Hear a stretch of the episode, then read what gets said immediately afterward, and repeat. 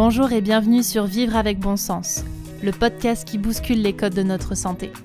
Je suis Joy Richez, coach holistique. Multiple et engagée, j'accompagne les entreprises et les particuliers vers une vie plus consciente et épanouissante. Ici, je parlerai sans détour de sujets qui m'animent et me motivent, et je partagerai mon micro avec des personnes aussi talentueuses qu'inspirantes pour nous faire réfléchir et évoluer. Bref, tout un programme pour élargir sa vision, être en accord avec soi et être pleinement épanoui.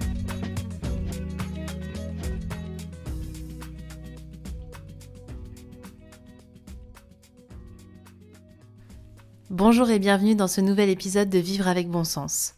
On se retrouve aujourd'hui pour un épisode duo où je vais vous partager mon échange avec Sarah Dumont. Fondatrice de Happy End, elle est également journaliste, réalisatrice et auteur du livre Un enterrement comme je veux, le premier guide des obsèques civiles. Anticonformiste et adepte des sujets tabous, j'ai souhaité échanger avec elle sur le sujet de la mort. J'espère que vous verrez comme moi que Sarah a le don de réenchanter un sujet qui peut nous faire peur, alors que celui-ci fait partie intégrante de notre vie. Je vous souhaite une très belle écoute. Bonjour Sarah, merci de me rejoindre sur Vivre avec bon sens. Bonjour Joy. Alors aujourd'hui, j'ai voulu échanger avec toi parce que je voulais qu'on parle de la mort, de notre rapport à la mort, du deuil et puis, euh, si on a le temps, de tout ce qui est obsèques, préparation justement de notre fin. Mais avant de rentrer dans le vif du sujet, je voudrais savoir qu'est-ce qui t'a amené à explorer ce sujet? Alors déjà, moi, j'étais journaliste euh, et j'ai travaillé longtemps comme chef de service société et psycho, euh, notamment dans un magazine féminin qui s'appelle Femmes Actuelles. Et j'étais déjà attirée par des sujets de société plutôt lourds. C'est-à-dire que je m'intéressais beaucoup à la possibilité de résilience. Euh, je retenais surtout ça, en fait, le, chemin de résilience des personnes que j'interviewais qui avaient vécu des épreuves extrêmement difficiles. J'avais déjà cette propension, en fait, à, pouvoir euh, traiter des sujets potentiellement euh, angoissants ou déprimants. Et j'avais tendance d'ailleurs à les réclamer. La, mort, en fait, c'est en fait, rétrospectivement, je m'y suis intéressée depuis toute, enfin, assez jeune, en fait, parce que quand je regarde ma bibliothèque, en fait, j'ai des livres que j'ai depuis très longtemps sur le sujet de la mort. Et euh, avant même le décès de mon père, j'étais touchée par plusieurs décès dans la famille, mais donc des tantes, des oncles, etc. Mais la personne la plus proche que j'ai perdue euh, est mon père, qui est mort en 2012. Et je me rends compte que déjà avant son décès, parce que j'ai pensé que c'était son décès qui avait été un véritable déclic, j'étais au Salon de la mort, le seul Salon de la mort qui a eu lieu en France pour le grand public. J'y étais allée euh, volontairement comme si j'allais voir une expo. Donc voilà, le sujet de la mort est ancré en moi et fait partie de mon histoire. Euh, et pour moi, il n'est pas lourd, c'est-à-dire qu'il ne, il ne m'impacte pas négativement. Sinon, je ne ferais pas ce travail depuis, euh, depuis 2018 euh, parce que je pense que je ne pourrais pas y arriver d'un point de vue énergétique. Je n'ai pas commencé par le, commencement, ce qui aurait été euh, quand même plus intéressant. Toi, avant d'en arriver là, est-ce que tu peux nous dire un petit peu qui tu es et même si ce sujet de la mort n'est pas lourd aujourd'hui, est-ce qu'il a été lourd à un moment donné dans ta vie? Alors, de toute façon, il était un sujet d'intérêt, en fait. c'est un sujet qui me passionne en tout cas qui je suis, peut-être dire ce que je fais en fait de ce sujet. C'est-à-dire qu'en 2018, euh, j'ai quitté le groupe de presse dans, dans lequel j'étais depuis 15 ans euh, et j'ai décidé de créer Happy End Life, qui est en fait un site d'information sur le sujet de la mort à 360 degrés. C'est-à-dire que je me suis rendu compte qu'en fait, on va tous mourir. C'est vraiment la seule certitude qu'on a au moment où on arrive sur Terre. Il n'existait pas de médias indépendants sur le sujet de la mort. Il existait foultitude de sites sur euh, des grandes étapes de vie comme la naissance de nos enfants, comme le mariage, comme la retraite, comme euh, pour les aidants. Mais finalement, la mort, non. En fait, on parlait de la mort quand on faisait commerce de la mort. C'était ce qui existait comme information pratique. Et il me semblait qu'il y avait un énorme vide à combler. En fait, on ne peut pas euh, rester dans le, dans la, dans je veux dire, on doit être informé de ce sujet, on doit apporter des connaissances et surtout, on doit rassurer sur le fait que quand on traverse un deuil, notamment, on n'est pas seul. On n'est pas seul à avoir traversé cette épreuve. Et donc sur IPN, en fait, c'est alors au tout départ, ce n'était qu'un site, un média, donc un reconnu comme tel par le ministère de la Culture, euh, où on va trouver euh, des interviews d'experts, euh, des témoignages d'anonymes qui ont vécu des choses, voilà, des expériences liées à la mort. on va trouver des initiatives sur ce qui se passe en France et à l'étranger pour mieux accompagner la fin de vie, pour innover dans le milieu des obsèques, pour créer des cérémonies qui ont du sens. On va trouver aussi des grands sujets de société comme est-ce que demain on sera tous immortels, immortels d'un point de vue numérique ou alors quels sont les nouveaux métiers qui demain nous accompagneront. Enfin, voilà, il y a tout ce type de sujets qui, qui sont créés. Et donc, voilà. Et pour moi, c'était vraiment, en fait, pour moi, c'était important qu'on soit informé parce que c'est comme ça qu'on est libre de, des choix qu'on fait. En fait, ça m'énervait d'entendre des personnes qui me racontaient, par exemple, qu'ils avaient vécu des obsèques euh, dramatiques, euh, qui étaient extrêmement déçus. Et je me disais, mais c'est pas on n'a pas le droit de rater l'enterrement d'un proche, en fait. On peut pas, c'est trop triste. Donc, je me dis, bah, au moins, sur Appian, on trouve les informations pour faire des choses qui nous ressemblent, euh, peut-être pour nous autoriser à être libre d'organiser des enterrements qui nous ressemblent. Et donc voilà. Et puis, moi, j'ai commencé toute seule. Hein, au début, quand je me suis lancée en 2018, j'étais euh, j'étais toute seule dans mon petit bureau. Euh, il y avait personne qui faisait vraiment ce qui traitait de ce sujet. En fait, j'étais un peu martienne. Je me sentais très martienne. Euh, quand je racontais ça à mes amis, ils se disaient oh là là, bon bah, elle, est en train de faire le deuil de son père. Enfin voilà, je, pense qu'ils pensaient ça en fait. Elle était en train, elle est en train de se guérir. Euh, ils n'avaient pas compris que ça allait durer très longtemps et que c'était peut-être pas ça que j'étais en train de faire. Euh, bon maintenant tout le monde est, ça va, tout le monde a un peu après accepté l'idée que j'étais partie pour un petit bout de temps a priori. Mais mais, mais voilà, en fait, c'était ça qui me, qui me tient à cœur. Et puis, c'est aussi surtout, en fait, j'ai envie de, de remettre la mort au cœur de nos vies euh, sans que ça soit dramatique en fait. Pour moi, c'est un sujet qui peut être lumineux et de toute façon, c'est positif que d'en parler. Et je le vois à travers euh, tous les retours que j'ai, que ce soit des, à travers des messages sur les réseaux sociaux, où on en parlera peut-être tout à l'heure, mais lors des apéros de la mort, des événements qu'on organise, etc., je sens à quel point en fait ça fait du bien d'en parler. En fait, les gens ont besoin d'en parler. Ils ont besoin qu'on leur ouvre cette porte. Euh, parce que on peut avoir envie d'en parler parce que on est curieux de la mort, ça nous intéresse comme moi par exemple, parce qu'on a vécu un deuil et qu'en fait c'est très lourd que de que de garder le silence sur ce sujet, sur la souffrance qu'on a, euh, mais aussi euh, parce qu'on a plein de questions en fait et on a le droit d'avoir des réponses. En quoi justement c'est intéressant d'ouvrir cette porte sur la mort? Parce que je pense qu'en ouvrant cette porte, on peut être moins angoissé en fait je pense que être conscient aussi de cette finitude et, vraiment, euh, un peu plus s'en soucier, c'est aussi peut-être être un peu plus au cœur du sens de notre existence. C'est-à-dire que je pense que quand on n'occulte pas le fait que notre vie elle a une fin, eh bien peut-être que on se pose plus souvent la question le matin est-ce que je suis vraiment heureux? Est-ce que ce boulot me convient vraiment? En fait, je, pense que c'est une forme un, petit peu de thérapie aussi de d'avoir ça euh, quand même à l'esprit. Alors que, en fait, globalement, quand même, l'attitude, je trouve, générale, c'est euh, je ne veux surtout pas qu'on me rappelle que je vais mourir. C'est ce que je ressens, moi, quand on va me dire qu'est-ce que vous faites? L'autre jour, j'étais chez le dentiste, l'assistante euh, m'installe sur le ciel, elle me dit qu'est-ce que vous faites? Je dis bah, moi, j'ai un site sur la mort. ah bon? Enfin, j'ai senti, mais elle était terriblement angoissée. Mais, comment vous faites? Mais, mais, pourquoi vous faites ça? Et je dis mais madame, c'est un sujet comme un autre, on va tous mourir. Et, en, fait, il y a une véritable angoisse très profonde chez beaucoup de monde. Et je pense qu'on a tous besoin, en fait, un tout petit peu d'ouvrir, d'entrouvrir cette porte. Et je parlais, euh, j'organise régulièrement des, des, webinaires avec un sociologue spécialiste du sujet du deuil, qui disait que la, mort devrait être un sujet d'éducation. Je pense que ça devrait, en fait, ça devrait être inculqué dès l'enfance, c'est-à-dire euh, de, parler aux enfants de la mort à l'école que ce soit à travers des textes en français, alors ça, on le fait un peu, mais je pense qu'on occulte le sujet de la mort, en biologie, en histoire, dans plein de domaines. À travers l'art, on pourrait parler de la mort. Et en fait, peut-être que si on prenait ce sujet dès, l'enfance, en se disant que ça fait partie de la vie, et donc il faut s'éduquer là-dessus, il faut comprendre, il faut connaître, et il faut surtout autoriser le dialogue autour de ce sujet, peut-être que ça n'en ferait pas des adultes malades qui sont incapables aujourd'hui de parler de la mort au sein même de leur famille. Qu'est-ce qui fait que c'est un sujet tabou aujourd'hui? C'est culturel, c'est historique. Euh, pourquoi on en arrive à, vouloir occulter euh, le sujet de la mort? Je pense qu'il y a déjà la perte des valeurs religieuses. Avant, avant on était entouré hein, euh, par, les représentants religieux, par la communauté. par, il y avait, dire, on, on organisait des veillées mortuaires. Il était normal de mourir chez soi, que les enfants jouent autour les, personnes mourantes étaient accompagnées par leur famille, par les voisins. Il y avait des cortèges funéraires qui étaient organisés dans les villages. Il y avait du coup euh, toute une solidarité qui se mettait en place. on portait son deuil. Donc on pouvait manifester le fait que nous étions en deuil et qu'on méritait de l'attention.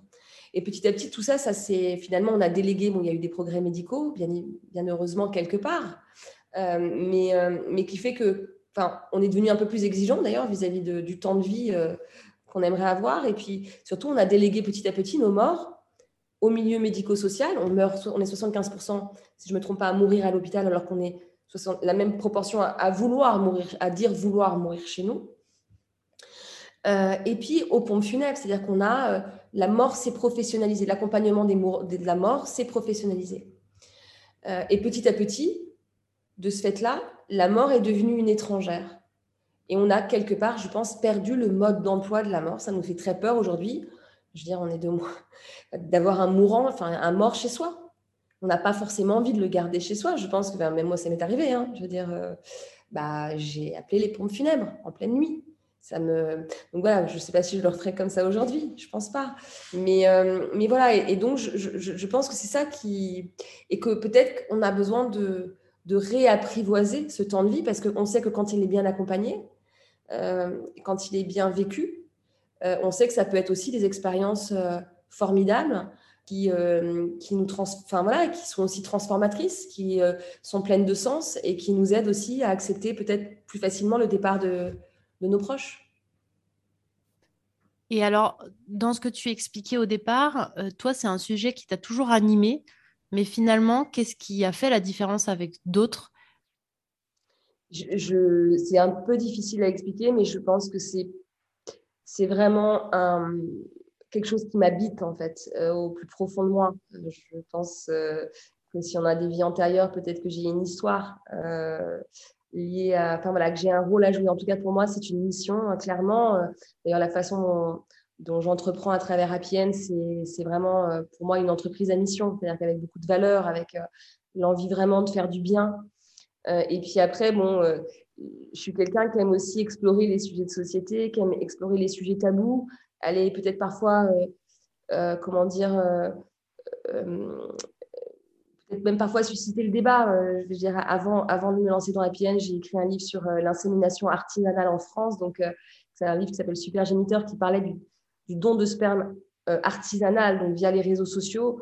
Donc, bon, je me rends compte aussi que j'aime bien les sujets tabous, c'est-à-dire d'aller explorer un sujet que personne ne veut aborder. Que, voilà, je, pense que j'aime, enfin, peut-être que ça fait partie aussi de ma personnalité de d'aller peut-être sur des terrains dont personne ne veut, ou en tout cas, et surtout, j'aime bien l'idée de pouvoir peut-être contribuer à, mon, petit niveau euh, à faire évoluer les mentalités ou, euh, ou à faire euh, bouger les lignes.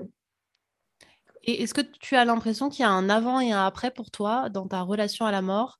Alors, soit par rapport au décès que tu as vécu, soit à la création de Happy Hen alors, moi, avant Happy Hen, en fait, j'avais déjà organisé notamment les obsèques de mon père de façon originale, entre guillemets. C'est-à-dire que quand il est mort, d'ailleurs très curieusement, ma mère et moi, on avait en fait relevé un, article de presse sans se consulter euh, qui, était, euh, qui parlait d'une pompe funèbre qui était capable de répondre à des demandes particulières pour les obsèques.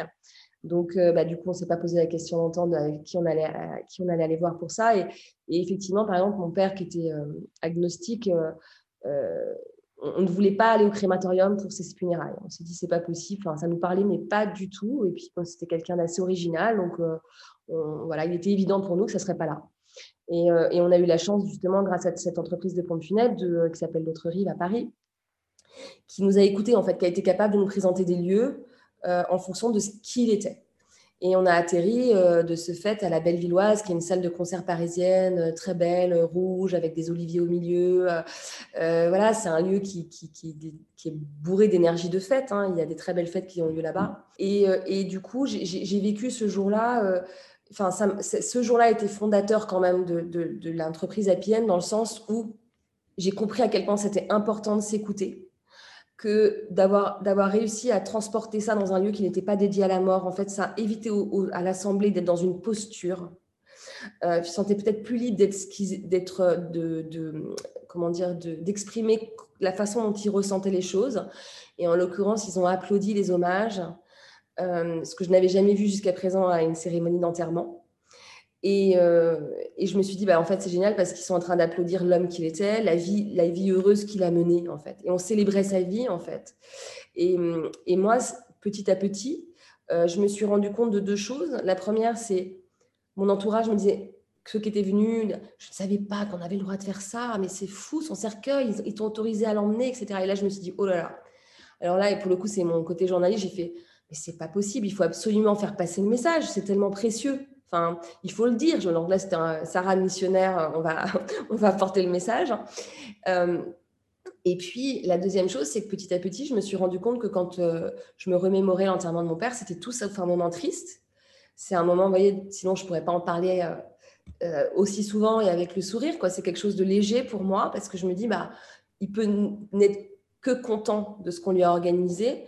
On l'a, nous, on, a été à la hauteur et surtout, on, on, s'est fait ce cadeau de, s'affranchir des codes parce qu'il y a beaucoup de gens hein, qui disent, mais ça ne se fait pas en fait, euh, pour moi, la question, en fait, c'est surtout de se penser à soi, c'est-à-dire euh, qui était le défunt, qui sommes-nous, quelles sont nos croyances, euh, quels étaient ses goûts, quelles étaient ses, passions, qu'est-ce qu'il animait dans la vie, quelle couleur il aimait, qu'est-ce qu'il aimait manger? Puis à partir de là, on, on, construit une cérémonie à son image. Mais en fait, si la voisine ou la belle-sœur n'est pas très contente et trouve que c'est déplacé, c'est pas grave en fait. Je pense que ce qui est très important pour soi, quand on va rester, parce que l'enterrement, hein, c'est pour, on organise des funérailles pour les vivants, hein, pour qui c'est la première pierre posée dans le chemin, long chemin du deuil. Euh, je pense qu'il faut surtout euh, se faire ce cadeau-là, euh, et c'est celui qui va nous porter aussi. si on arrive à faire jaillir ce jour-là l'énergie du défunt, bah, c'est ce qui, je pense, qui peut vraiment nous aider et nous porter. Et je pense qu'on doit avoir quelque part cet égoïsme et euh, bah, voilà et surtout ressembler aux défunts au-delà de faire ressembler à ce que nous pensons c'est surtout voilà et je, pense que c'est ça qui peut aider et, porter après mm. tu as exactement retranscrit euh, toutes les questions que j'avais en tête euh, la notion de, de commencement du deuil quand on fait des obsèques c'est pour les vivants avant tout et justement comment on sait quand on a fait le deuil? Hum. alors déjà pour moi, on ne fait pas son deuil. Et c'est une, phrase, dès que je la vois sur les réseaux, etc., j'essaye de, de, le dire, c'est en fait, on ne fait pas son deuil. Pour moi, c'est le deuil qui nous fait. Le deuil, il nous transforme à jamais. En fait, il y a pas, il y a jamais, c'est jamais terminé quelque part. Et en plus, faire le deuil, je trouve que pour les endeuillés, c'est comme une forme d'injonction. C'est comme si on devait terminer un travail. On parle de travail de deuil. Et donc, ça, leur donne la notion, même, les cinq étapes du deuil, vous savez, de Kubler-Ross qui circulent énormément, etc. Ce sont des repères. Certes, ce sont des repères. Mais même parfois, je trouve qu'elles sont pesantes pour les endeuillés qui vont dire Mais je ne comprends pas. Je suis abattue. Encore l'autre jour, à l'apéro de la mort, ça nous, a, ça, nous est arrivé. C'est, euh, ça fait huit mois, mais j'ai l'impression d'être encore plus mal qu'au bout de deux mois. En fait, parce qu'ils ont, voyez, des, des, des inquiétudes par rapport c'est quoi le cycle que je dois prendre, c'est quoi, enfin, quelles sont les étapes, mais est-ce que je suis normale, est-ce que je suis pas en, déprime, est-ce que je fais pas un deuil traumatique, etc. Mais en fait, de toute façon, le chemin de chacun est différent en fonction du lien qu'on a avec le défunt, en fonction de notre vie, en fonction de plein de choses, en fonction de ce que ça peut faire rejaillir aussi de deuil passé, euh, de deuil non dit dans la famille, de secrets famille. Enfin, on ne sait pas en fait. Et, et voilà, donc pour moi, il n'y a surtout pas de chemin tout tracé. Et donc, quand est-ce qu'on sait qu'on a fait son deuil Comme tu dis, mais donc quand est-ce qu'on a peut-être euh, cheminer suffisamment pour que le lien qui nous liait au défunt soit antérieur et soit cultivé toujours, mais au fond de nos cœurs, sans nous envahir et sans nous empêcher de vivre à peu près légèrement et normalement. Euh, je dirais que c'est quand on est capable de se lever le matin, qu'on a le cœur léger, qu'on a l'impression que notre cerveau est disponible pour d'autres choses. Mais, mais, voilà, mais en tout cas, pour moi, le, enfin, c'est aussi pour ça que euh, enfin, j'organise des apéros de la mort, etc., c'est que je vois à quel point les endeuillés souffrent. Par exemple, qu'on ne leur parle plus de leur enfant, qu'on ne leur parle plus de leur mari, que parfois quelques mois juste après le décès, comme si c'était fini, quoi, on n'en parlait plus. Et en fait, à un moment, c'est de dire, mais en fait, vous croyez quoi? Parce que souvent les gens vont dire, en fait, j'ai peur de lui faire de la peine. Mais en fait, qu'est-ce qu'on croit? Qu'une maman qui a perdu son enfant, elle n'y pense pas tous les jours de sa vie? Alors qu'en en fait, le plus beau cadeau qu'on peut lui faire, c'est de lui parler de son enfant, de remémorer des souvenirs, de la faire parler de son enfant qui est décédé, avec qui elle ne vivra plus. Donc, vous voyez, c'est, c'est justement en fait tout, tout le travail qu'on essaie de faire avec APN de sensibilisation et d'explication de et c'est ça, faire vivre la mort dans nos vies, c'est faire vivre aussi nos morts dans nos vies. C'est pas ça qui va nous rendre plus tristes. C'est juste qu'ils font partie de notre vie, ils ont fait partie de notre vie, ils continuent à faire partie de notre vie. Et donc l'entourage doit aussi accepter et nous aider à, les faire vivre. Et alors justement, sans tomber dans les généralités, si tu devais euh, donner euh, un petit peu des conseils pour les personnes, et comme on le sera tous, bah, du coup, on sera tous concernés, euh, qui seraient confrontés là actuellement à un deuil, la première chose à faire, c'est s'exprimer, parler de ça En fait, il n'y a pas de règle. Euh, je pense que c'est d'abord s'écouter. En fait, c'est que s'écouter. C'est accepter l'idée que bah, on n'a plus envie de voir personne, peut-être, ou peut-être de se réfugier dans les livres. J'ai remarqué que la, une des premières ressources des personnes qui avaient un de perdre un proche, c'est d'acheter plein de livres. Ils s'enferment un peu chez eux et euh, ils vont acheter des livres, des témoignages. Euh, euh, je pense notamment à une, une femme qui a perdu son mari soudainement. Bah, elle m'a dit J'ai acheté tous les témoignages possibles de, de deuil d'un conjoint, mais même des romans. Elle avait besoin de lire la trajectoire de personnes qui avaient traversé la même perte qu'elle. Et ça, c'est vraiment très, très souvent qu'on me dit ça, par exemple que j'ai acheté plein de livres. Ça a été ma première ressource. J'ai cherché sur Internet des, témoignages, des textes, des groupes Facebook qui parlaient de ça, de personnes qui avaient traversé la même, la même épreuve que moi, qui la traversaient. Et donc, j'ai envie de dire, il y a aucune, je peux donner aucun conseil en fait, parce que chaque endeuillé aura ses besoins. Il y a des endeuillés qui voudront parler à personne. Euh, il y a des endeuillés qui voudront se tourner vers leur entourage et pas passer une seule soirée euh, euh, tout seul. Hier, j'étais avec une, amie qui a perdu son mari récemment. Elle me dit, ça fait quatre mois que je n'ai pas passé quasiment une soirée toute seule. Ou alors, c'est parce que je le demande. Elle est très entourée. Elle va dire à un moment, bah, là, c'est bon, je peux être toute seule. Mais sinon, ça fait quatre mois qu'elle a des amis à la maison le soir. Donc, en fait, tout dépend de son envie, de ses besoins. Euh, et par contre, je dirais simplement, euh, peut-être, soyez, autorisez-vous à dire ce que vous ne voulez pas. Autorisez-vous à dire qu'on vous a blessé euh, que le silence, euh, que je sais pas, par exemple, euh, qu'un texto vous a blessé, qu'un le manque de nouvelles vous a blessé, ou qu'on puisse vous dire, voyez, on dit souvent, on raconte encore souvent, on m'a dit qu'on on comprenait pas trop parce que ça faisait quand même six mois que mon mari était mort et on se demandait quand est-ce que j'allais m'en remettre.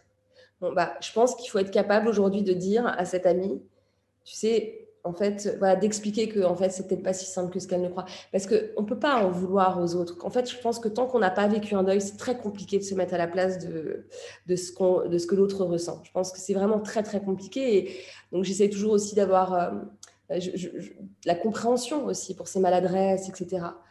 Euh, et je pense que dans notre rôle d'endeuillé, si on en a l'énergie, bien sûr, ça peut être bien d'éduquer.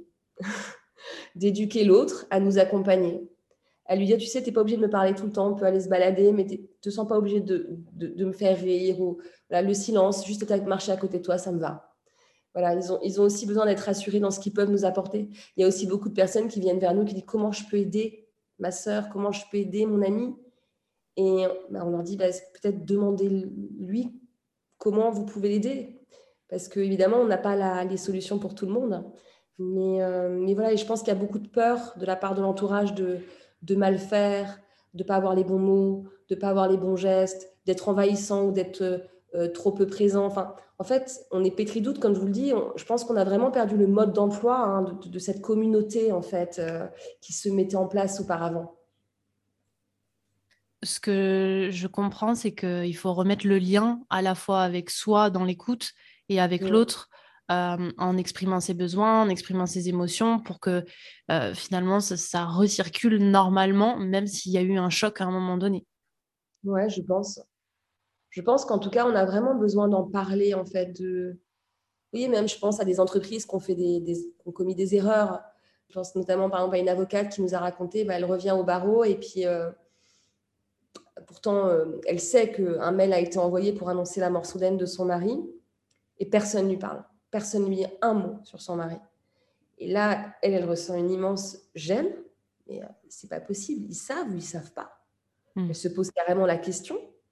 Et puis, euh, et puis après, elle, elle, ressent quoi? De la colère. Bon, bah, en fait, je me dis, dans ce, dans ce type de situation, peut-être après, euh, plusieurs mois passés, peut-être d'envoyer un mail à la, je sais pas moi, au responsable, voyez, de la, enfin, je sais pas, de la collectif du barreau, de leur expliquer en fait. Voilà, en fait, c'est pas pour vous acculer. Euh, ce, que je vais vous, ce que je vais vous dire, c'est juste pour peut-être que vous compreniez les prochaines fois où ça se passera, que en fait, pas obligé, vous n'êtes pas obligé d'être tous dans le silence et d'être mal à l'aise. Peut-être vous pouvez me dire un mot, peut-être avoir un bouquet de fleurs sur un, bureau. Voyez, je pense qu'on a besoin, même à l'école, en fait, je pense qu'on a tous besoin un peu d'être éduqués, de, de, comprendre les besoins, en fait. Euh, donc, c'est vrai que je trouve que c'est, comme tu dis, le, recultiver le lien à soi et aux autres, mais du coup, par, euh, par aussi une forme d'apprentissage. Ouais. J'ai l'impression que certains deuils nous marquent plus que d'autres et qui nous amènent à créer des tournants dans nos vies. Et de ma place, j'ai l'impression qu'on n'est pas tous égaux par rapport à ça et, mm. qu'en fait, j'aimerais bien qu'on soit tous égaux et qu'on prenne tous conscience euh, de ça parce que c'est génial de prendre euh, conscience de l'importance et de la richesse de la vie. Mais pourquoi attendre des décès pour le faire? Ah, bah ça, c'est sûr, je suis d'accord avec toi. Mais après, moi, je me dis, bah, en tout cas, la perte d'un proche qu'on aimait, si elle peut être, et je pense notamment au terme, au, terme qu'elle employé, qui était très fort de Anne Figo, qui est médium, qui avait dit euh, la mort d'un proche peut être un fardeau, mais peut aussi être un cadeau, ce qui est très difficile à entendre quand on est dans l'énorme chagrin et la douleur. Mais c'est vrai, euh, et pour le coup, ce sont des récits qu'on recueille, euh, des témoignages qu'on recueille beaucoup sur Appienne. C'est que je, le constate, et on le voit d'ailleurs dans les livres, on le voit dans même Christophe Fauré le, dit dans son livre euh, le deuil au jour le jour, c'est que souvent, effectivement, la perte d'un être cher amène à des transformations. C'est-à-dire que des changements de trajectoire professionnelle, aller vers des métiers qui ont du sens, euh, s'autoriser à être plus libre, ouais, ou faire des choix radicaux, des séparations. Enfin, je pense que ça peut être des électrochocs qui, euh, qui vont nous conduire à euh, s'écouter. Ouais. Et voyez, par exemple, hier soir, j'étais avec cette amie dont je vous parlais tout à l'heure. Euh, elle nous a annoncé hier, alors qu'elle a son entreprise, qu'elle partait trois mois sur le chemin de Compostelle. Et je vois qu'il y a beaucoup de personnes endeuillées qui vont sur le chemin de Compostelle. Et je suis sûre qu'à l'issue de ces trois mois, alors au début, c'est son parrain qui nous racontait hier, son parrain lui a dit euh, pourquoi très peu de temps après la mort du mari, pourquoi tu ne fais pas le chemin de Compostelle? Alors au début, elle a dit mais de quoi il me parle? Mais moi, j'ai ma boîte, je suis dans le chagrin, j'ai toutes les démarches administratives à faire. Elle, était elle a dit mais il délire quoi. Et puis en fait, ça a cheminé, ça a fait tilt. Et là, donc, elle nous a annoncé hier euh, qu'elle allait partir en juin. Et ben, je suis sûre qu'à l'issue de ces trois mois de chemin de Compostelle, euh, elle arrivera avec une nouvelle nouvelle la prochaine fois en nous disant bah voilà, j'ai pris une décision. Voilà, je pense qu'on s'autorise à une avant ça. Je pense qu'elle se serait pas autorisée à prendre ces trois mois alors qu'elle est entrepreneuse. Et par contre, là, je pense qu'elle s'est dit je suis ma priorité et je dois aller peut-être trouver des réponses. Justement, ça, tu le vois dans les euh, de la mort que tu organises, comme une sorte de double trajectoire, ceux qui auraient tendance à, perdre totalement le sens de leur vie, à, s'enfoncer, entre guillemets, et ceux qui, au contraire, ont cet effet de nouveau souffle. Mmh. On a les deux, on a les, on accueille aussi bien euh, des personnes effectivement dans une, euh, dans une grande souffrance, qui cherchent vraiment du réconfort, qui cherchent à, à trouver un espace de parole libre euh, sans se sentir encombrant en fait. C'est-à-dire que je pense que quand on est endeuillé, euh, on peut vite, très vite se sentir euh, en trop, quoi. C'est-à-dire je pèse, je pèse. on en a marre que je parle tout le temps de mon mari ou de mon enfant. Alors pour l'enfant, peut-être c'est plus facilement acceptable par la société, mais en tout cas, on en a marre que je parle tout le temps de mon mari, de mon frère, etc. on en a marre que je sois triste, que je pleure à chaque fois qu'on me parle. Euh, et du coup, euh, au bout d'un moment, en fait, on n'arrive même plus. Enfin, en fait, on va peut-être parfois couper des liens. D'ailleurs, on voit hein, au moment des deuils, on fait, il y a beaucoup de tri hein, dans les amis. Euh, et en fait, effectivement, ils viennent juste parce que ça va leur faire du bien de parler avec d'autres gens. Pour le coup, apéro de la mort, on sait qu'on va parler que de ça. Donc, on n'est pas, on est tous sauf encombrants. Et il y a beaucoup de larmes d'ailleurs, ce qui arrive aux apéros. Ils nous disent Excusez-nous, je pensais pas que j'allais pleurer. Mais écoutez, si on peut pas pleurer un apéro de la mort, alors. et puis ensuite, il y a effectivement ceux et d'ailleurs, parfois, on a des habitués qui viennent euh, plusieurs fois et on voit au fil du temps. Et euh, je pense notamment à une maman qui a perdu sa, fille de 15 ans, qui au début est venue et qui était vraiment pas bien, qui pourtant, voilà, elle était suivie par un psychiatre, elle était suivie, elle, était, elle, était, elle, allait dans un groupe de parole d'une association spécialiste du deuil, elle venait aux apéros et franchement, on voyait vraiment la tristesse sur son visage. Enfin, c'était dur de, de, voir à quel point elle était mal. Et vous voyez, je pourrais pas dire le temps qui s'est écoulé, mais en tout cas cinq apéros après, elle est apparue, c'était en visio, elle est apparue sur l'écran, son visage était lumineux. Euh, elle nous disait bah, écoutez, je vais mieux, euh, ça y est, je recommence des projets. D'ailleurs, elle se lançait dans, un projet autour de l'écologie, de, la nature, etc. Et elle revenait à ses premiers amours. Et, euh, voilà, elle, s'étonnait elle-même d'aller mieux. Et voilà, mais elle avait un beau projet. Il n'y avait plus que sa fille dans sa bouche, il y avait aussi un renouveau. Et elle avait enfin de la place pour autre chose et ça la rendait je pense qu'elle était elle-même extrêmement soulagée de se rendre compte que waouh, il allait peut-être avoir un autre espace qui allait s'ouvrir pour elle et qu'elle allait peut-être pouvoir cheminer en paix avec sa, tout en gardant euh, évidemment bien sa, fille euh, plus profonde de son cœur. Et, voilà, donc on voit évidemment des transformations parfois quand les gens euh, viennent plusieurs fois. Et on voit évidemment aussi des, des personnes qui vont nous faire le récit de, de, de, leur deuil et de ce que potentiellement ça peut leur avoir amené comme transformation. Et je pense aussi à tous les professionnels avec qui on est en lien, puisqu'on a aussi tout un, je pourrais en parler, mais une plateforme qui référence euh, des acteurs, des professionnels de confiance pour accompagner la mort avant, pendant, après. Et en fait, parmi ces professionnels, il y a énormément de personnes qui se sont engagées dans cette voie parce qu'ils avaient vécu un deuil. Donc pour le coup, ils en ont fait quelque chose. Est-ce que tu peux nous expliquer concrètement ce que c'est les apéros de la mort? Oui. Alors, les apéros de la mort, euh, déjà, je n'ai rien inventé. En fait, c'est un concept qui existait déjà, euh, qui s'appelait Café Mortel. Et c'est Bernard Crétra, qui est un sociologue, anthropologue suisse, euh, qui les a initiés en 2004.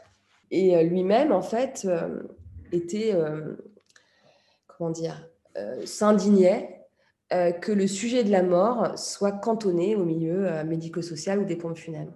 Il, euh, il, il disait c'est pas possible qu'on ne parle que de la mort pendant les pots des souvenirs après les funérailles. Et, donc, il a initié ces cafés, bah, donc des réunions de mortels, conscients de leur finitude, et, et qui ont, il, a, qu'il a animé pendant plusieurs années. Hein. Euh, et, en fait, bah, moi, par rapport à, l'histoire d'Apienne, c'est qu'au bout de six mois, bah, j'étais derrière mon ordinateur quand même. Même si je me sentais très seule, j'avais quand même des personnes qui m'écrivaient parce qu'ils tombaient sur mon, site. Ils me disaient Ah, mais c'est super, je partage tout à fait votre vision de la mort, etc.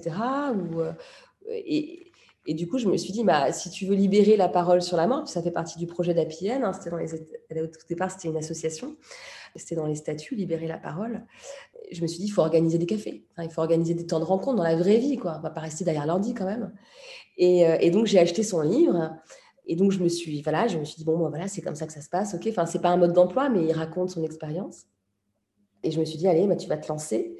Mais par contre, euh, je voulais pas l'appeler Café Mortel parce que j'avais envie de réhabiliter le mot mort, qu'on prononce jamais, on cherche toujours des formules autres. Il est parti, il, a disparu, il s'est endormi à jamais. Euh, et, c'était vachement important pour moi d'aller un peu titiller ça euh, chez les gens. Quoi, hein. Et, euh, et de, de, une forme de... On va s'habituer, on va finir par s'habituer. Et, de la même façon, je me suis dit, bah tiens, et si Moi, j'aime bien le temps de l'apéro, c'est toujours un temps convivial. Et je me suis dit, et si on adossait le mot mort un un temps de vie finalement qui est très vivant. Pour le coup, normalement, on s'amuse plutôt bien en apéro. Et donc, euh, voilà. Alors, quand j'ai choisi ce nom, euh, j'avais. Euh, alors, entre-temps, j'ai rencontré Sophie Pouparbonnet, qui, qui, avec qui, qui était coach spécialiste de l'accompagnement du deuil. Moi-même, je m'étais formée via un diplôme universitaire à la question du deuil, mais en théorie. Et je trouvais important de former un binôme déjà, de ne pas être toute seule. je ne savais pas si j'allais être capable d'accueillir toutes ces paroles. Euh, et, je trouvais important qu'il y ait euh, quelqu'un qui ait une expérience de d'accompagnement, c'est-à-dire euh, voilà, je trouvais que ça nous préservait nous en tant qu'organisatrices et que ça préservait aussi peut-être potentiellement ceux qui allaient venir. Et, et, au début, avec Sophie, donc qui a accepté de m'accompagner dans cette aventure, on, avait un peu peur quand même euh, du terme apéro de la mort. Moi, je me disais, oulala, quand on va mettre ça sur les réseaux, est-ce qu'on va pas se faire insulter? Comment les gens vont réagir? Est-ce qu'ils vont pas penser qu'on se fout de, leur deuil? J'avais vraiment peur de ça. Et bon, bah, on s'est lancé quand même. Et, en fait, on a posé la question au début aux apéros. On disait est-ce que, ce, ce terme vous gêne? Je me souviens du premier apéro, il y avait, enfin au deuxième, il y avait des gens qui avaient entre 20 ans et 80 ans. Et ils ont dit non. Non, ça va. C'est sûr que c'est un peu audacieux, c'est un peu choquant, mais, mais en même temps, on sait de quoi on va parler. C'est clair, c'est clair et net. Et du coup, après, on ne s'est plus posé la question, en fait. Et je me rends compte que j'ai jamais eu, à part une fois, euh, une personne qui l'a super mal pris, qui a pensé vraiment que c'était de la moquerie. Il venait de perdre euh, un, proche et je pense que c'était bah, une réaction à, vif. Euh, mais sinon, on m'a jamais écrit pour me dire c'est une honte de faire ça. Jamais, jamais. Et d'ailleurs, en l'appelant comme ça, je pensais au départ que viendraient des personnes plutôt des curieux de la mort, des, euh, personnes, euh, ou alors des personnes qui ont, ouais, je sais pas, euh, qui veulent organiser leur départ, qui... Et en fait, pas du tout. 95% des participants, 90 à 95% des participants sont des personnes qui ont perdu un proche, parfois de façon très récente. Et on accueille beaucoup de parents endeuillés, de veufs, de veuves, donc, de, voilà, de, donc en fait, ce terme parle euh, potentiellement euh, même quand on est dans le chagrin. C'est des groupes de combien de personnes qui se réunissent? Alors en fait, en visio, on est une quinzaine. Euh, en présentiel, on peut, on peut être jusqu'à 20, 25. Bernard Créda, quand il organisait, il y avait beaucoup, beaucoup de monde. Nous, c'est vrai qu'on limite parce que c'est, on se dit, c'est, faut, on veut pas frustrer la parole, on veut que les gens quand même aient un temps d'écoute. Et en fait, excuse-moi, je me suis un petit peu éloignée de tes questions parce que j'ai raconté la jeunesse du projet. C'est que, en fait, on arrive, on explique qui on est. Euh, bah, PN, c'est quoi la démarche, euh, qui on est, Sophie et moi. Et puis après, en fait, on fait un tour de, table en disant que si, si, les gens ont envie de parler, bien évidemment. Hein. Certains parfois disent je suis là, mais j'ai pas envie de parler. Et, euh, et en fait, après, la parole euh, est libre et il n'y a pas de thème, il n'y a pas de fil conducteur. Chaque apéro est différent et chacun dit ce qu'il veut en fait et dépose ce qu'il veut. Et souvent, l'enchaînement est extrêmement euh, fluide en fait. C'est voilà, vraiment des, moments extrêmement riches, hyper intenses, riches. Et, euh, et en sortant, ce que je vois, enfin, les gens globalement vont, sont bien, même si on a pleuré parfois. Mais euh, c'est qu'est-ce qu'on se sent vivant? c'est vraiment ça. Et moi, à chaque fois, je me fais la remarque, je suis, euh, j'ai une pêche après parce que même si ça a été, je veux dire, émotionnellement euh, euh, parfois difficile, je me dis waouh, qu'est-ce qu'on a comme chance d'être en vie, quoi. Et surtout, je suis toujours, toujours très admirative de la force et des ressources des gens quand ils sont confrontés au pire. Mais vraiment, je suis subjuguée par par euh, nos ressources. Quoi. Et en plus, généralement, ce sont des personnes qui ne se connaissent pas et qui, du coup, vont se livrer totalement. Et mm. qu'est-ce qui fait la force des apéros de la mort? Bah, C'est ça, en fait. C'est, c'est la communion entre des gens qui ne se connaissent pas, qui vivent des, des sentiments euh, communs, qui partagent des sentiments euh, communs, qui peuvent se nourrir de l'expérience des uns et des autres, qui peuvent se rassurer, ils se font du bien, en fait. Globalement, ils se font du bien. Parfois, d'ailleurs, quand on est au café, c'est plus facile qu'en visio. Les échanges se prolongent. Certains vont échanger des numéros. Et pour vous raconter, par exemple, on a créé des déclinaisons des apéros. On a créé les petites veuveries entre amis pour les, veuves, les orphelinades pour les orphelins jeunes adultes, parce qu'il n'y avait pas grand-chose pour les orphelins jeunes adultes. Alors, pour le coup, eux, dans le genre je suis un martien, euh, c'est vraiment euh, ce qu'ils peuvent ressentir vu ce qu'on, le peu de soutien qu'on leur apporte. Il y, a, quelques initiatives, bien heureusement, mais pas assez à mon sens. Pour vous donner des exemples, les orphelinats ont donné lieu à un groupe WhatsApp d'échange. Et les petites veuveries, un groupe WhatsApp également s'est créé. Et un week-end des petites veuveries en famille est organisé là par trois participantes des petites veuveries en juin. Et où elles vont se retrouver, parce que c'est beaucoup de femmes jeunes, euh, qui ont perdu leur conjoint et, elles vont se retrouver pour un week-end. Et en fait, je trouve ça formidable de, de, me dire que des parfaits inconnus, finalement, à travers cette épreuve, cette épreuve va les réunir et euh, va les rapprocher, peut-être va donner lieu à des amitiés. Je pense que c'est déjà le cas aujourd'hui. Et voilà, et je me dis, bah, en fait, cette personne, elle, elle, se, elle se, sera sentie moins seule. Ce qu'il y a de plus difficile euh, dans, dans un deuil, c'est justement ce sentiment de solitude, le fait de ne pas avoir de communauté, de ne pas se sentir soutenu. C'est quoi qui ressort le plus souvent? C'est ça, ouais. C'est ça. C'est euh, surtout, et puis c'est surtout la condamnation au silence. Euh, c'est vraiment ça. C'est comme si je n'avais plus le droit d'en parler, comme si j'étais encombrante avec mes histoires, comme si j'étais encombrante avec mon mort. Et euh, je trouve ça. Euh, enfin, je, enfin, je, je, je, sais pas. Je. et d'ailleurs, il y a des. Je pense à une femme qui a perdu son mari du jour au lendemain. Euh, il a fait une sieste, il s'est jamais réveillé. C'était un couple fusionnel et, et, elle, voilà. Alors elle, elle a, elle a cette force en elle qui, elle, dit mais, mais, moi, je parle de mon mec quand je veux, quoi. Et celui que ça emmerde, c'est pas mon problème. Mais je veux dire, elle a un tempérament de feu. Mais combien se taisent? Combien se taire dans leur coin? Parce qu'ils ont l'impression de, euh, de peser. Euh, euh, et c'est ça qui me, qui me fait le plus de peine, en fait, et que j'ai envie de porter, de défendre, de me dire, mais laissons-leur parler, quoi, et posons-leur des questions. Je ne sais pas si ça t'est déjà arrivé, mais moi, quand on me demande, quand on me parle de mon père mort, de ma grand-mère, en fait, ça me fait super plaisir je veux dire, je, prends ça comme un cadeau. Je me dis, oh là là, c'est trop sympa, il s'en souvient. Euh, euh, oh là là, il est, ça veut dire vraiment qu'il est, qu'il aimait mon père. Enfin, tu vois, je veux dire, pour moi, c'est vraiment, ça, ça fait tout sauf me faire de la peine. Ça me fait super plaisir et ça me met en joie. Et en fait, je trouve que voilà, on devrait tous euh, cultiver ça en fait. Et quand je pense à des parents qui ont perdu leur enfant, de se dire qu'on les fait mourir une deuxième fois parce qu'on leur en parle plus, parce qu'on se dit, bah ça va, ça va lui faire de la peine. Euh, bon, bah non, en fait, il faut changer d'attitude. Oui, en fait, il faut euh, arrêter de projeter ses propres peurs euh, sur l'autre et se lancer aussi pour pouvoir mieux soutenir la personne qui est endeuillée. Je pense, ouais. Je te dis pas que tout le monde a envie d'entendre parler de son défunt, mais quand même, globalement, on a plus envie d'en parler que de pas en parler. Et même, je pense aux enfants nous, c'est nous qui sommes euh, malades, entre guillemets, de la mort. C'est nous qui en avons si peur. Euh, nos enfants, euh, je veux dire, au début, pour eux, c'est tout à fait normal. Enfin, ils ne sont pas forcément conscients, avant 8-10 ans, de la réalité, de l'irréversibilité de la mort. Mais je veux dire, pour eux, c'est naturel, en fait. C'est nous qui en faisons quelque chose de... Quand j'entends des parents se poser la question de est-ce que je vais l'emmener à l'enterrement ou pas, pour moi, un enfant a toute sa place euh, et les spécialistes euh, vont dans ce sens. Un enterrement, c'est un rituel pour dire au revoir, pour cheminer dans son deuil. Pourquoi on l'écarterait de ce temps-là? J'ai beaucoup, on a publié des témoignages sur APN de personnes qui ont été privées de l'enterrement euh, de leurs proches et qui en ont été traumatisées, qui ont mis beaucoup de temps à, cheminer par rapport à ça, qui ont eu beaucoup de culpabilité. Je dire, on voit à quel point les enfants sont curieux de la mort, posent plein de questions.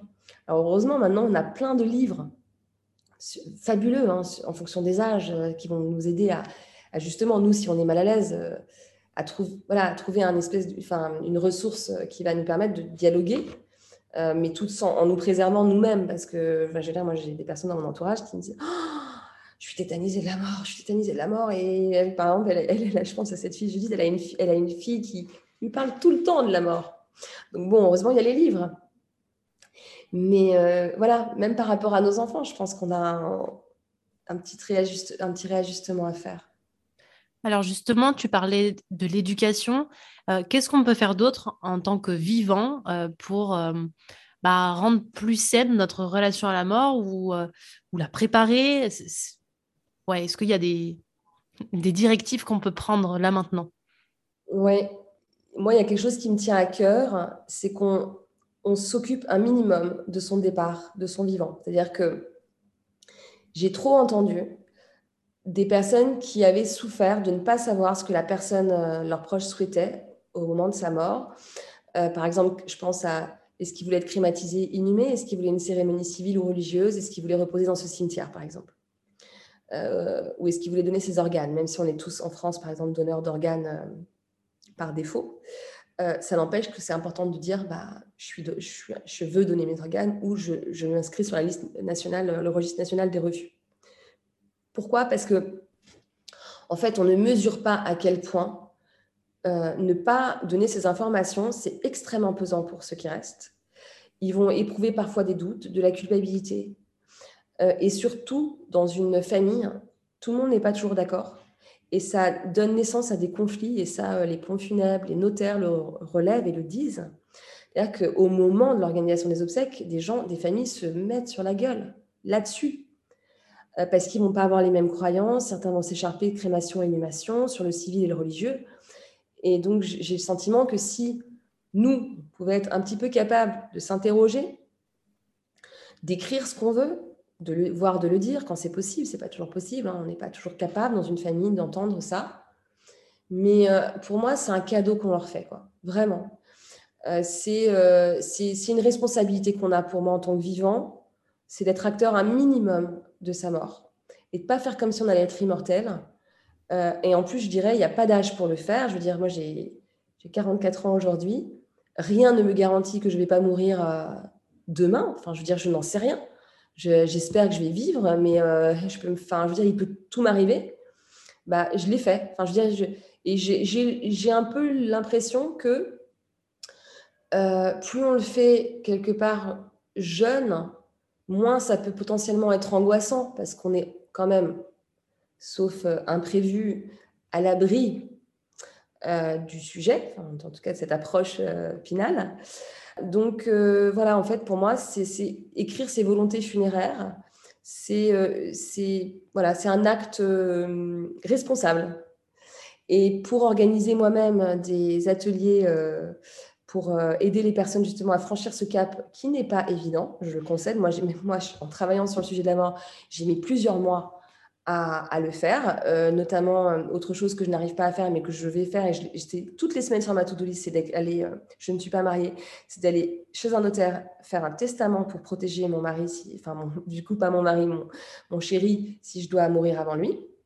je voudrais m'occuper de ma mort numérique sur Facebook, sur LinkedIn, enfin sur tous ces réseaux en fait, voilà, et je, et, je suis très honnête, je, je dois le faire. Enfin, j'ai fait mes volontés funéraires, je dois faire le reste.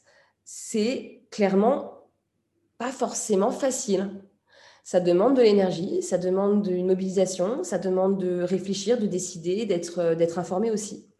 Et, euh, et c'est pour ça que d'ailleurs j'ai mis en place des ateliers obsèques. Euh, j'anticipe mon départ parce qu'en fait, je pense qu'on manque beaucoup d'informations pour choisir justement. Et dans ces ateliers, j'explique tout, en fait, toute l'éventail des possibilités. Puis aussi, j'essaie de faire un peu rêver, c'est-à-dire que on pense que euh, j'essaie de changer de mindset, c'est-à-dire qu'on on pense qu'on est euh, condamné si on est euh, si on n'est pas si on va pas à l'église quoi, de, un créma, une cérémonie glauquissime avec un maître de cérémonie qui va donner le, texte qu'on a entendu 15 fois dans les cérémonies de nos proches. Pas du tout. Moi, ce que j'essaie de montrer, c'est, vous savez, vous pouvez euh, organiser une cérémonie dans votre jardin, vous savez que vous pouvez euh, taguer le cercueil, vous savez que vous pouvez faire un lâcher de papillon. En fait, j'essaie, vous savez que vous pouvez avoir une célébrante, des musiciens live, un gospel. en fait, j'essaie de, de, montrer que, en fait, on a beaucoup de possibilités. Et je souhaite, je souhaite vraiment qu'au fond de moi, et c'est pour ça qu'à PN, on a créé la plateforme, c'est que qu'on soit de plus en plus nombreux à sortir du cadre qu'on a vu ailleurs pour demander des choses différentes et pour que les pompes funèbres s'habituent à avoir des demandes différentes et que finalement euh, on assiste à des enterrements différents qui nous donnent envie, enfin XASM, XASM, et que finalement à terme on ait une multitude de possibilités comme on a aujourd'hui pour euh, les mariages par exemple.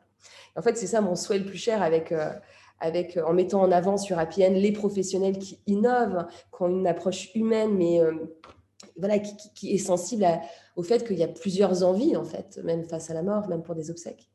Et, euh, et, du coup, je vois bien à l'issue de ces ateliers que, enfin, j'en ai organisé un mardi, euh, les gens, ils avaient le sourire. Il y avait même un papa avec son fils. Voilà, je trouvais que c'était super beau le binôme du père qui voulait être cool, enfin, qui voulait avoir cette responsabilité vis-à-vis de son enfant. Ils avaient euh, allez, 75 et, et, 50 ans, enfin, je veux dire. Hein. Mais, mais à la fin, c'était les gens avaient le sourire et disaient Mais waouh, c'est génial! Je dis, bah ouais, ça donnerait presque envie de mourir, non? Mais vous voyez, tu vois, il y avait quelque chose comme ça, c'est-à-dire de dire, mais en fait, ouais, ah, c'est cool, j'ai déjà un, il n'y a plus de mystère. Je sais exactement euh, qui, quoi, euh, les crémations, ok, les possibilités, la dispersion de cendres, euh, ah oui, le caveau, le cavurne, enfin voilà, on sait exactement de quoi on parle. Du coup, on lève une angoisse, de l'incertitude. il y a une femme, elle m'a dit, mais merci parce que, en fait, ça fait 30 ans que j'hésitais entre la crémation et l'inhumation. C'était extrêmement pesant pour moi. Et, et en fait, je pense qu'une fois qu'on on a les infos qui sont venues à nous ou qu'on est allé chercher, qu'on voit qu'on peut en parler, qu'il y a des choses assez chouettes qui peuvent être mises en place, eh bien, euh, bah, on a peut-être envie de. Du coup, comme on dit, bah, il y a des perspectives peut-être un peu sympathiques. Peut-être ça peut donner envie d'écrire en fait ces volontés. C'est comme ça que j'essaye de prendre aussi les choses, c'est-à-dire de, qu'on essaye de modifier aussi notre vision en ouvrant du champ. Merci Sarah pour ça, parce que euh, j'ai l'impression que tu, euh, tu pimpes la mort, quoi. C'est génial. Mais ouais, moi, en tout cas, en tout cas, le mardi dernier, je me suis dit, waouh, mission accomplie, quoi. Et euh, ouais, je, ouais c'est ça, c'est exactement ça. C'est que je trouve que c'est la dernière empreinte qu'on va laisser de nous. Alors, je dis pas du tout qu'il faut être pro. Euh, je veux dire, euh, pour moi, comme on l'a dit tout au début, la cérémonie, c'est, et d'ailleurs tout le monde s'accorde à le dire, tous les spécialistes, etc., les funérailles, c'est pour les vivants. Donc, il faut absolument leur laisser de la place. D'ailleurs, je, je contre-indique le fait de tout écrire. Je veux dire, mm. euh, tous les mots qui vont être dits, les textes qui vont être lus, euh, la, playlist, enfin, bon, sauf si on est vraiment. voilà, je sais qu'il y en a qui le font. Hein. Mais pour moi, il faut laisser la place aux vivants parce qu'il y a une étude du, du CREDOC notamment qui a montré que 71% des personnes qui avaient participé activement aux funérailles de leurs proches ça va être à travers un diaporama, la création d'un diaporama photo, euh, le choix de la playlist, euh, qu'un petit enfant va jouer de la guitare, euh, qu'une chanson qui va être chantée, même le choix des fleurs. Enfin, voilà, c'est ça être proactif. Hein. Eh bien, va ressentir un impact positif sur son deuil. On a, on a besoin d'être, enfin, je veux dire, de, la construction de l'hommage, on voit d'ailleurs, les familles peuvent y passer du temps, vont, se retrouver dans la maison de famille, vont réfléchir, vont passer des soirées à choisir les musiques, etc. C'est des moments d'air de, grande communion, euh, de grande intimité. Euh, ça va leur permettre d'évoquer le mort aussi. Et, euh, surtout, on se sent, a l'impression qu'on fait quelque chose pour notre défunt. Ça nous permet de rester relié à lui, ce qui est hyper important. et du coup, je pense qu'il ne faut pas enlever ça. En revanche, c'est important de leur donner des consignes sur des éléments primordiaux qui sont dons d'organes, crémation, inhumation, civil, religieux, sur lesquels il y a le plus de conflits euh, dans les familles. Et du coup, ce que, ce que je voulais dire aussi, c'est que je, trouve que, en fait, quand on y pense, euh, toute notre vie, on organise des événements, euh, on organise des fêtes, on organise nos anniversaires, on, on a des goûts, on sait ce qu'on veut écouter comme musique, on sait qu'est-ce qu'on va boire, qu'est-ce qu'on va manger. Je veux dire, on sait quelle couleur on aime, voilà, comment on s'habille dans ce genre de, contexte, etc. Pourquoi les funérailles seraient le seul moment où on ne donnerait pas un peu de nous, nous donner des tendances, alors que finalement c'est notre dernière scène, c'est notre dernier acte de vie quelque part, c'est l'énergie qu'on va insuffler pour ceux qui restent. Et du coup, je trouve que plus ça nous ressemble, mieux c'est. Euh, et je pense notamment à un monsieur qui m'avait contacté, que j'avais accompagné, qui euh, qui se savait potentiellement condamné, euh, qui me dit, voilà, moi j'ai une vie super heureuse. Je, j'ai beaucoup de chance dans ma vie, je suis un homme heureux. Et en fait, je veux que mes funérailles soient euh, une célébration de vie et je veux faire un cadeau à, ma famille. Et en fait, il lui tenait à cœur de, voilà, de faire rayonner la vie dans ce temps euh, d'obsèques. Et du coup, il, voilà, il avait envie qu'on réfléchisse ensemble à comment il allait pouvoir amener ça. Et je rencontre de plus en plus de personnes comme ça, et c'est une tendance d'ailleurs qui, est assez présente aux États-Unis, la célébration de vie, euh, où finalement, euh, il y a beaucoup plus de prise de parole qu'en France. Euh, vous voyez, c'est un peu moins finalement, on laisse un peu moins la place aux professionnels, mais on s'empare davantage de l'événement. et, c'est peut-être ça que nous permet, quand on réfléchit aux choses, tu vois, les choses que je trouve pas qui ont du sens, quand on a euh, dire bah, venez tous en blanc ou portez pas de noir le jour de mon enterrement. Enfin, tu vois, des choses comme ça. Euh, je trouve que quand ça ne nous ressemble pas, que les gens soient habillés en noir, pourquoi on va. on peut leur dire. Et puis en plus, si c'est le mort qui l'a dit dans ses volontés, les volontés, c'est légalement, hein, on ne peut pas aller à l'encontre de volonté. Donc ça nous protège. C'est-à-dire que euh, je, sais que des personnes écrivent leur volonté parce qu'ils savent que la famille derrière, sinon, va aller à l'encontre de souhaits pour des questions religieuses, par exemple. Donc, euh, ça ne les empêche pas parfois d'aller à l'encontre. Hein, mais, euh, mais en tout cas, voilà, je me dis, c'est un acte responsable. Légalement, euh, le fait de faire un papier libre où on met ses volontés, ça fonctionne ou il faut que ce soit déposé forcément chez le notaire? Non, non, pas du tout, ça fonctionne. D'ailleurs, je, on peut déposer son, ses volontés funéraires chez le notaire, mais il faut savoir que c'est pas, il ne faut pas le déposer que là parce que globalement, compte tenu de leur planning et compte tenu du timing des funérailles qui est de 24, jours, 24 heures à 6 jours pour l'organisation des obsèques, c'est souvent euh, après qu'on rencontre le notaire. Et donc, du coup, ne surtout pas euh, se contenter de les déposer chez le notaire. Parce que souvent, il est déjà arrivé des choses, euh, qu'une famille opte pour la crémation et découvre après que la personne n'avait souhaité une inhumation. Donc, euh, il vaut mieux éviter, non, bah, dans un livret de famille ou dans un dossier, quand on n'a pas livret de famille, dans un dossier où on indique le jour de ma mort et on informe bien évidemment son entourage bah, qu'on a préparé quelque chose, quoi. Et euh, bientôt sur Appian, on pourra euh, réfléchir à ça. On va créer tout un parcours pour, euh, pour l'organisation, l'anticipation de sa mort et de ses obsèques. Et on pourra voilà, réfléchir et déposer, partager ses, volontés.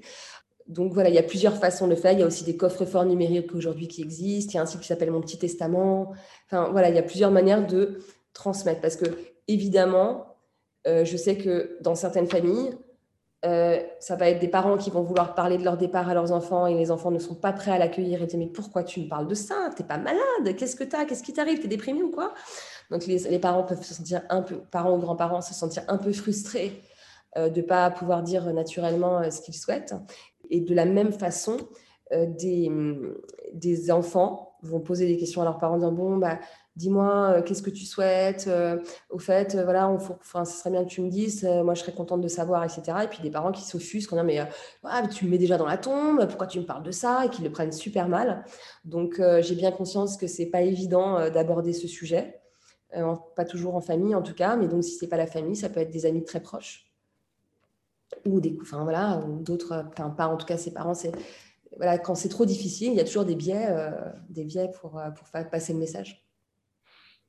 Ça m'a donné envie. Merci Sarah. Ah, cool. Euh, comme euh, cet échange touche malheureusement à sa fin déjà, je voulais savoir pour toi qu'est-ce que ça veut dire vivre avec bon sens? Vivre avec bon sens. Moi, j'ai envie de dire, bah, vivre avec bon sens, c'est déjà dans son sens à soi, euh, en se respectant en fait en respectant qui on est, parce qu'on pourrait penser bon sens comme, la, comme ce que la société pourrait nous imposer. Et moi, ce serait vraiment le bon sens, le sien, le sens qu'on a envie de prendre. Hmm. Merci Sarah. Si on a envie de poursuivre, euh, découvrir euh, ce que tu fais, participer aux apéros, où est-ce qu'on te retrouve euh, Qu'est-ce qu'on fait pour la suite? Euh, alors, on peut nous retrouver euh, sur euh, le site happyend.life. Hein, là, on a une rubrique apéro de la mort où il y a tous les événements, parce que du coup, ils sont en train d'essaimer en France, peut-être même à la, bientôt à La Réunion. donc, voilà, on trouve les événements là-dessus. Il faut s'inscrire en ligne, c'est gratuit. Hein. après, on peut aussi nous retrouver sur Instagram, LinkedIn, Facebook. et puis, j'ai un livre que j'ai écrit qui s'appelle Un enterrement comme je veux, qui est un guide pratique des obsèques civiles qui est aussi euh, qui est en librairie pour le coup, euh, qu'on trouve en librairie. Je sais que certains libraires, quand on leur demande, disent mais c'est quoi ce livre, mais pourquoi vous voulez ce livre, qui ne peut-être pas possible, mais justement c'est aussi une façon de les éduquer que, que de leur faire cette demande. donc, donc voilà pour nous retrouver en tout cas. Et pour les apéros de la mort, je rappelle que c'est pas uniquement pour les personnes endeuillées, on peut aussi y aller par simple curiosité, même si c'est pour rester en silence. Exactement. Euh, le seul, euh, le seul, euh, comment dire, les seules personnes qu'on ne souhaite pas aux apéros de la mort, ce sont des professionnels, parce qu'on s'est rendu compte qu'ils étaient, enfin, qu'ils venaient plus comme un laboratoire, s'en servaient plus comme un laboratoire d'observation. et du coup, depuis, on a mis des consignes claires pour leur dire que c'était pas l'endroit, c'était pas un endroit pour eux. Mais sinon, voilà, tout le monde est le bienvenu. et on a d'ailleurs beaucoup de jeunes qui viennent et qui nous disent, bah moi, je viens, j'ai perdu personne, mais je, dans ma famille, on parle jamais de la mort et, donc je voulais voir ce que ça faisait d'en parler. Il n'y a pas de euh, délai non plus. Hein. Euh, on peut venir même si on est, euh, on a vécu des décès qui sont loin. C'est pas, il n'y a pas de date de péremption quoi. vraiment, en fait, aucune règle. Il n'y a aucune règle. C'est, vous avez envie de parler de la mort, quelle qu'elle soit dans votre vie ou de la fin de vie, enfin, de, tous ces sujets liés à la mort. Et c'est le seul, c'est ce qui nous réunit. Donc il n'y a aucun critère autre que celui-là. Eh bien, merci beaucoup, Sarah, pour euh, cette ouverture d'esprit et ce, euh, ces paillettes que tu as mis sur la mort. J'adore. Euh, et, hâte de suivre bah, tous les événements que tu pourras proposer pour dépoussiérer ce sujet. Eh merci beaucoup à toi pour ton intérêt pour justement ce sujet si tabou. merci beaucoup. Merci, Joy. Si cet épisode vous a plu, n'hésitez pas à laisser un commentaire, à le partager ou encore à laisser une note de 5 étoiles sur Apple Podcast. Vous retrouverez l'ensemble des actualités de Sarah sur son site happyen.life et également sur son compte Instagram du même nom. Je vous mets l'ensemble des liens dans la description de cet épisode. Merci infiniment pour votre écoute. À très vite pour la suite. En attendant, prenez soin de vous.